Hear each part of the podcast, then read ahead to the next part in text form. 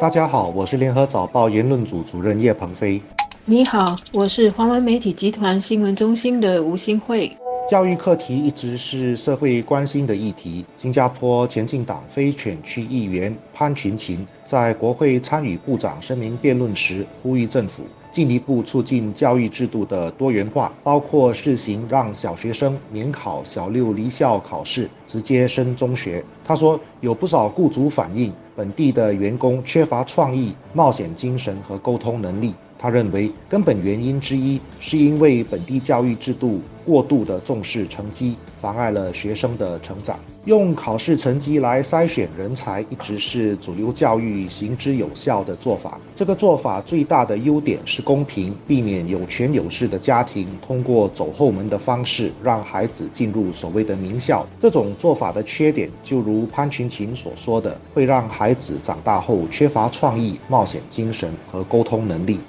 所以今天谈教育改革，就不能只是局限在辩论要不要会考、要不要考试而已，而是在人才和人格的培养上，我们要怎么让下一代应对未来的世界？而这个未来的世界可以是三到五年就到来的，这就包括人的思想。和要求是更加多元，各种科技的迅速发展又怎么的意在改变我们做生意、工作、生活以及学习的方式等等，一个一直在迅速变化的世界。如果我们的孩子继续只是忙着准备十年的考题，忙着只是想着怎么通过体育、艺术等等这些特长来给自己的升学加分，那未来的世界对他们会是很恐怖的，因为他们的思考和技能就只是锁在过去的模式，而外面的世界已经变了样了。理想的教育应该是从小就留意孩子的潜能，尽早发现他们的兴趣，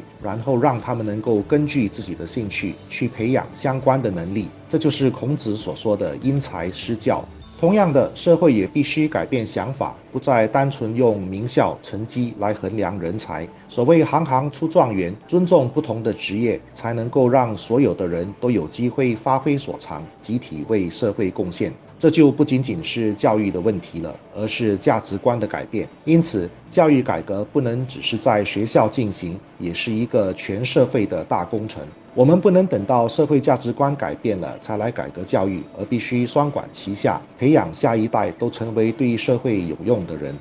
我们的教育，我们的社会是需要更快地摆脱应试教育制度。应试教育制度就是应付考试的教育制度。学校里教导的基本科目，好像语文、数学和科学，是给我们基本功。但是呢，这些基本功应该是让我们通向更多的知识和技能，加大我们能够举一反三以及能够灵活变通的能力。未来的人才不会是会考一百分的人才，而是怎么能够应对突变、应对生活中或工作上难题的人才。也就是我们今天一直在说的软技能 （soft skill）。更重要的呢，是这种软技能不能单靠多上网搜索找答案就行的。这种软技能是让我们怎么会跟人家更好的沟通，跟不同的人相处、合作以及解决问题，同时呢，也能够一起分享不同的人才给我们的世界带来的真善美。教育是许多事情的起点，无论那是家庭教育、学校教育，或者是社会和职场的教育。教育的最大功能应该是为我们打开许多可能的大门，而不是断定一个人的路。把这样的原则抓好、做好了，那么教育的教材内容也好，考试的标准或者是模式也好，就不会只是指向一条路。只是培养一种思想和技能，那对我们其实是更重要的。